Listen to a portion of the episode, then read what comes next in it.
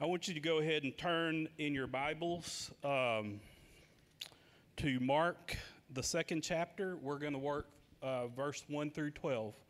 Mark, the second chapter, verse 1 through 12. I was in my office, well, office, it's really room, but in the youth room earlier. And, you know, it's like I could start hearing people come in, heard the Burks come in, heard uh, Miss Jeter come in, heard different people come in. And, you know, so many times our church family is more family than our family. And so it's, it's just such an awesome feeling just to, just to hear all the church droppings going on and every, everybody just kind of having fellowship. And uh, I don't know, it's just, just awesome to get through the freeze, the snow apocalypse, and see everybody here this morning. So that's got me pretty pumped up already. Um, let's go ahead and jump into our scripture it says, And again he entered Capernaum after some days, and it was heard he was in the house. Immediately, many gathered together, so that there was no longer room to receive them, not even near the door. And he preached the word to them.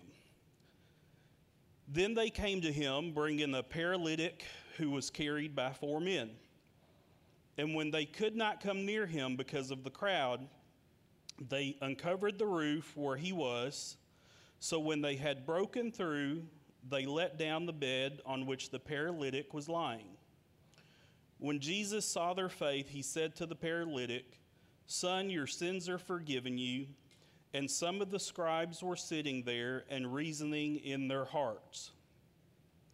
Why does this man speak blasphemies like this? Who can forgive the sins but God alone? But immediately, when Jesus perceived in the Spirit that they had reasoned thus within themselves, he said to them, Why do you reason about these things in your hearts? Which is easier, to say to the paralytic, Your sins are forgiven you, or to say, Arise, take up your bed, and walk? But that you may know the Son of Man has power on earth to forgive sins, he said to the paralytic, I say to you, arise, take up your bed, and go to your house. Immediately he arose, took up the bed, and went out in the presence of them all, so that all were amazed and glorified God, saying, We never saw anything like this. This passage of Scripture that we just read records one of Jesus' great miracles uh, that only he could perform. Jesus literally heals a man who is paralyzed to the point where he has to be carried around wherever he goes. What most people would consider impossible, Jesus just makes it look like nothing at all. Most of us have probably either read or heard this passage of Scripture many times. We've probably heard it preached several different ways. One of the ways that it can be preached is the faith that these four men had in Jesus that if they could just get that man in their in his presence that Jesus was going to be able to heal him.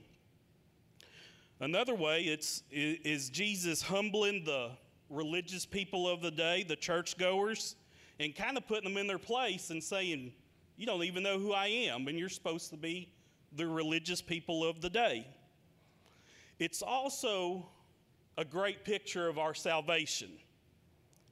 The healing of this man is a great picture of salvation that hopefully everybody in this room has. But this morning, I want to take a look at it from just a little bit different angle.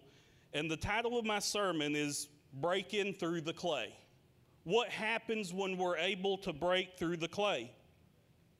In verse 4, we see that these four men could not get to Jesus or couldn't get their friend to Jesus because the crowds were so big. They were blocking the entrance to the door that Jesus was in. But instead of giving up, they climb up on the roof and they break it open and they lower their friend down to Jesus through the, through the hole in the roof that they had opened up. And houses in that day had two different types of roof. One of them had beams and it had little sticks that kind of crisscrossed as a foundation. You put clay tiles on top of that, then you cover it over with some more clay, and then you put grass on top of that. The second way was a little bit more simple, and it was just clay tiles that were just kind of stacked on top of each other so that there would be no leaks. But no matter what type of roof this house had, in order to get their friends to Jesus, these four men had to break through the clay. And when they were able to do this, their friend came in contact with Jesus and he experienced the grace of God.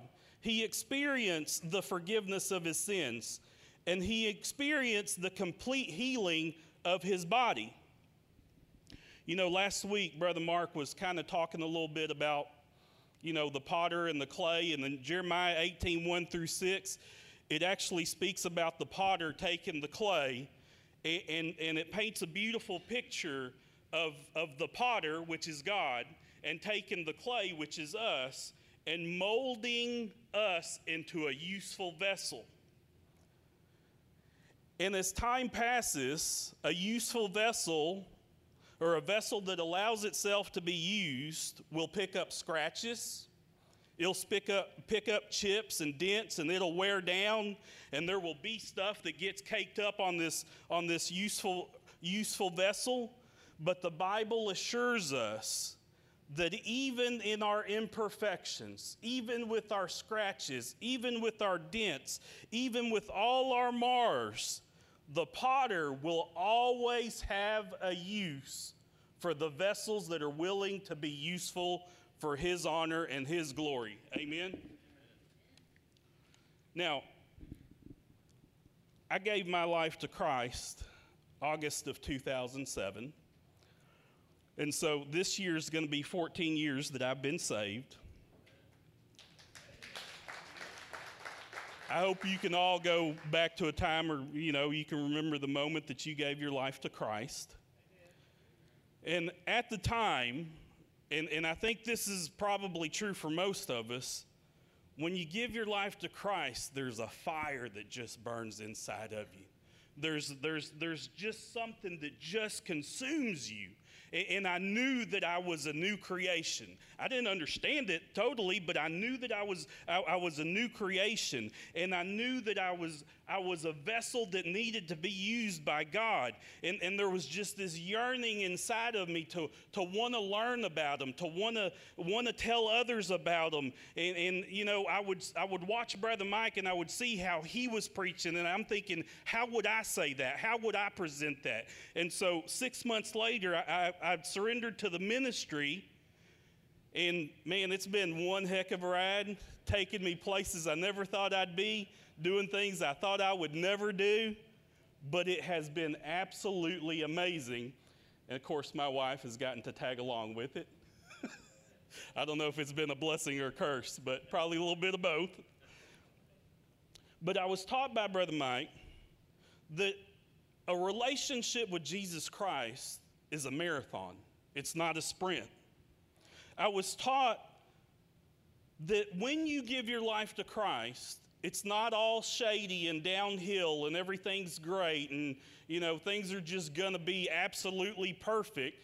As a matter of fact only the way he could he'd look down through his glasses and he'd say oh you don't even know. You have a target on your back now when you make a decision for Christ, you have a target on your back. And I understand this a whole lot better now than I did back then. Now, Brother Martin, what does roofs and clay and all this have to do with me? Well, you see, the Bible tells us that while we are on this side of heaven, while we are in our clay form, while we are in our flesh, that's another word for clay, while we are in our flesh, we are going to struggle. We are going to always be fight. There's always going to be a fight between the flesh and the spirit.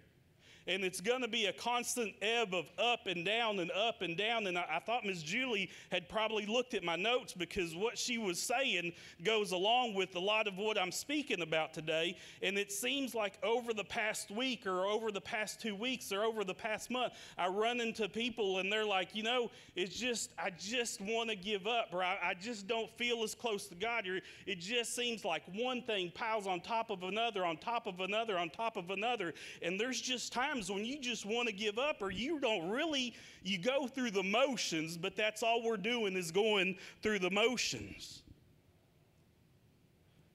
And as I was reading and studying for this, a, a lot of times, really, this can be a message for any relationship that you have. The single hardest thing you will ever do in your life, I wholeheartedly believe, is have a relationship with Jesus Christ. The second hardest thing that you will ever do in your life is be married. Amen. You know, it's not happily ever after. It, it's going to be a constant up and down and work. And uh, are you wanting to be in this? And can you put yourself aside? Can you move yourself out of the way? And do you want to be the best version of yourself? Do you, do you want to work through these things? And it's, they really go hand in hand. And we are the bride and he is the groom. And if we're going to go ahead and be honest, I've spent hundreds of dollars for somebody to tell me something that's right here in the Bible.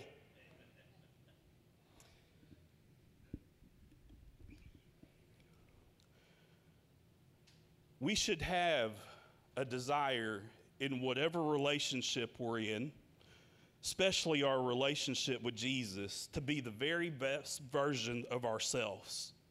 And this does not just happen magically. We cannot just sit on uh, sit out here and just say, "Okay, here it is. I'm, I'm God's gift to God." And if we're going to be honest, a lot of times in our relationship with God, we want the easy route. We want the easy things. We want to we want things to just be very very simple. And and and the four the four men that are carrying their friend, they try the easy route first. They try to enter through the front door, but they're not able to get in through the front door. There's things that are blocking their way. And so, hopefully, this morning, it will be a great reminder of, of being able to move things or move, remove the clay from our lives and being willing to get up on the roof, and if that's what it takes, and digging a hole in order to get to Jesus. So, let's take a look today at the truth that's in our scripture that we just read and what a lesson it can either be to us or what a reminder it can be to us. Because in our relationship, in our walk with Christ, we don't just learn the lesson and remember it and remember it and remember it and just keep on going. We actually put it to the side and we have to be reminded oh, yeah, that's what I'm supposed to do. Oh, yeah, that's how a relationship works. So, the first truth that I want to look at is that when you break through the clay, it makes Jesus more visible. Now, why is that important, Brother Martin? Well, as long as those four friends stood outside of the house or stood up on the roof, these men are not able to see Jesus. They're, they're not able to take a look at his face.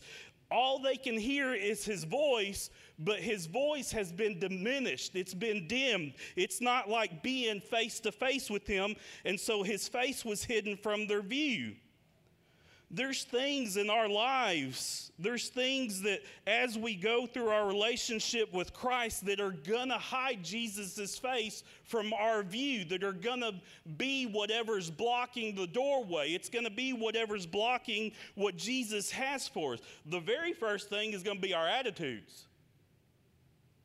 You know, last week, you know, if I went and I grabbed some flour from the flour area, the whole thing falls and it's all over the place. And I'm like, Amanda, can you please um, go clean that up? Because I'm afraid I might say some dirty words or I may, uh, you know, because that's just frustrating. And we're, we're we were uh, feeding some of the kids that are doing theater. And so you know, I'm the one that has to go pick up things, and I'm, I'm sure you probably feel the same way, but I can get in the shortest line in any place, and I will be there the longest. Dollar Tree, shortest line, here I am, five hours later. Super One, here I am, buying drinks, five hours later this was not express. I don't know what it was, but it was anything but express. Go and pick up the food. I don't know what it was, but it wasn't it wasn't fast food. And my attitude can just become so, oh man, this sucks. And I can just become so negative about things when that happens. You know, Chuck Swindoll, he has one of the most famous sayings that life is 90% your attitude and 10, 90% what happened. Hold on. I can't read my, my writing here. Life is going to be 10% what happens to you and 90% of your attitude towards it, your reaction. How will you cope with those things? Our actions can get in the way. You know, Paul reminds us that we do what we know we shouldn't do but we don't do what we know we should do in our relationship with Jesus Christ. So our actions can get in the way of us, of, of the view of being able to see Him. Our emotions. Anybody in here emotional? I know I am. Uh, my wife tells me all the time, suck it up, buttercup. Hurts my feelings sometimes, makes me emotional. Like, Amanda, you're going to have to put up with me this week because I'm feeling kind of emotional. Fears. We just sang a song. Our fear doesn't stand a chance in the presence of God. When Jesus is visible, our fear does not stand a chance. But how many of us go through a daily basis fearing about this and fearing about that? Failures. You know, well, I've already failed him once, so he's not going to be able to use me. Grudges and hurts. That person doesn't deserve my forgiveness. That person hurt me. I, I don't really like that person. Worries. Anybody in here ever worry? I worry. And sometimes it's about silly stuff. You know, worrying gives you something to do. It's like being in the rocking chair, it gives you something to do, but you don't get anywhere. These things and others, I don't know what your struggles are. You do. These things and others hide his face and it diminishes his voice. When you first gave your life to Christ, his voice was very loud. You could see everything. It was exciting. But the further you go in your walk with Him and your relationship with Him, these things hide and diminish His voice, and they stand between us seeing Him in all His glory. Nothing affects my walk with the Lord like I do. Not anybody else, not the church, not anything. Nothing affects my walk with Christ like I do. And that's a hard concept to grasp sometimes because that means we got to be real with ourselves. When we remove or we break through the clay, we end up being humbled. And ending up humbled in the presence of the Lord is such a freeing thing we end up in repentance mode. We repent of what we've done, and, and He shows up with His grace and His mercy. And all we have to do is just take it.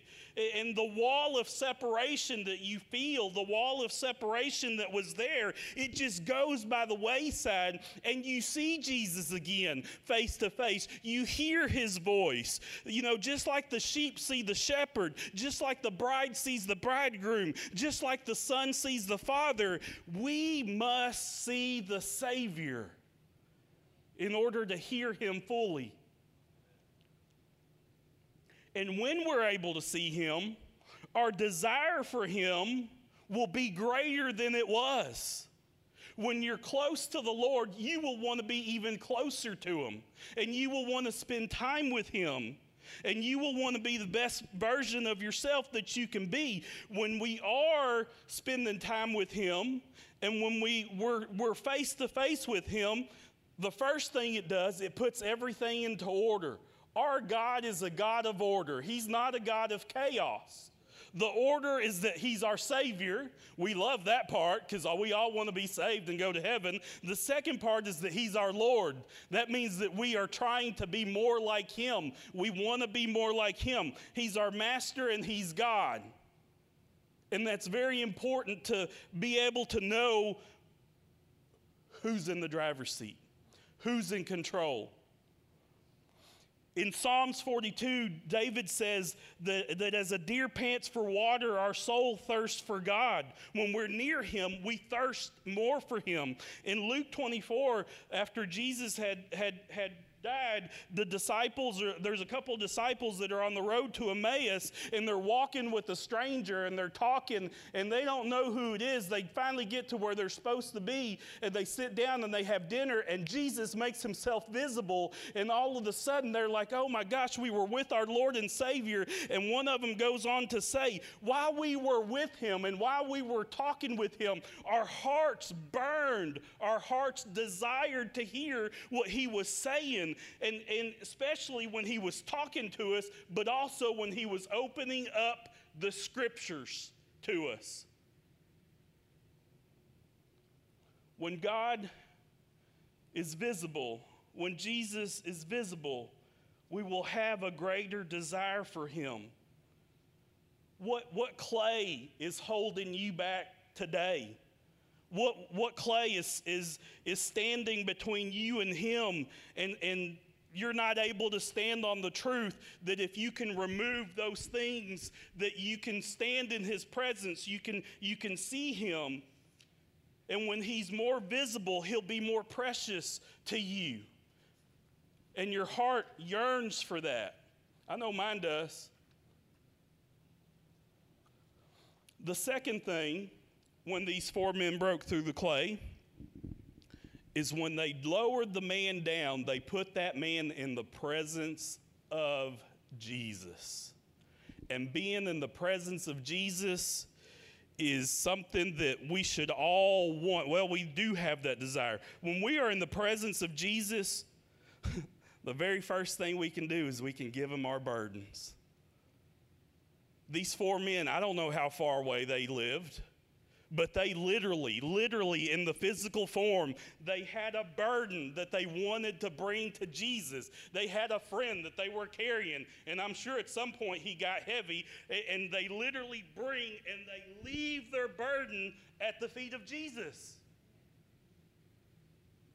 When we can break through the clay, we can be in the presence of Jesus. And the first thing that that does for is our burdens can be left at his feet. The, the Bible says in Matthew, Come to me, all who are weary and burdened, and I will give you rest. In 1 Peter 5 7, it says, Cast all your anxiety on him because he cares for you. In Hebrews 4, it says, We do not have a high priest who is unable to empathize with our weaknesses. He was tempted in every way, but did not sin. We can approach him with confidence and receive his mercy and find grace in our time of need. Isn't it amazing? I know it fires me up to know that Jesus had every temptation that you and I have. He didn't read it out of a book, he actually experienced it. So when we're able to be in his presence, we can he he knows what we're going through. He went through the same thing. I don't know about you, but uh, if I'm going to be learning from somebody, I want somebody that has experience. I don't want somebody that has read it out of a book. I want somebody that's been in the foxhole. I want somebody that's worked through that. Because it's so easy to read out of a book, but if you don't know, then you don't know. In the presence of God, in the presence of God is where we can discover our blessing. Everybody in here wants to be blessed, but only in the presence of God can we discover our blessing. Jesus looked up to those four men and, and what they were doing, and he saw their faith, and, and he kind of gives them an attaboy. And he says, Because your friends brought you here, I will heal you. I will bless your friend because of what you've done. The blessing is only possible in the presence of the Lord. God wants to bless you, He wants to bless me in such a way that other people will end up talking about it. But a blessing isn't going to come unless we are in the presence of the Lord.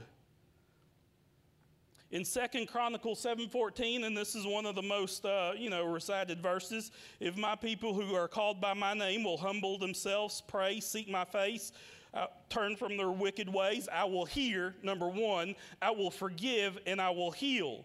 The best thing that we can do for our church, the best thing we can do for our families, the best thing that we can do for our communities and ourselves is to enter in the presence of God and be willing to break through that clay and take the blessings that God has for us. You know, one of the one of the most popular songs, and Amanda plays it all the time, or she has over the past few months, is The Blessing. And it's so popular because it says, Lord bless you, the Lord keep you, the Lord make his face shine upon you, be gracious to you, turn his face towards you, give you peace and put favor upon you for a thousand generations, not only on you, but your children and their children and their children. God wants to do that for us, but it can only happen when we remove the clay and we're willing to stand in His presence, just like He did for this paralytic man. Amen? The, the last thing is when we are able to break through the clay is that we can really experience the power of Jesus. When we can remove the things from the flesh that are hindering us, we can experience the power of Jesus. This man that could not walk, this man that had to be carried everywhere, he experienced the cleansing power of Jesus. Do you know Jesus can cleanse anything from you? No matter what you've done, no matter where you've been, no matter how, how, uh, not good you feel, Jesus can cleanse those things. In verse 5, it shows us that Jesus cleansed this man of his sins. In 1 John, it says that Jesus is faithful and just to forgive our sins and purify us from all unrighteousness. How many of you like to hold on to things? That's our flesh. I like holding on to things. I like to wallow in it. I like to think about maybe I should have throat punched that person. I like to think about the wrongs that they've, done, they've given me.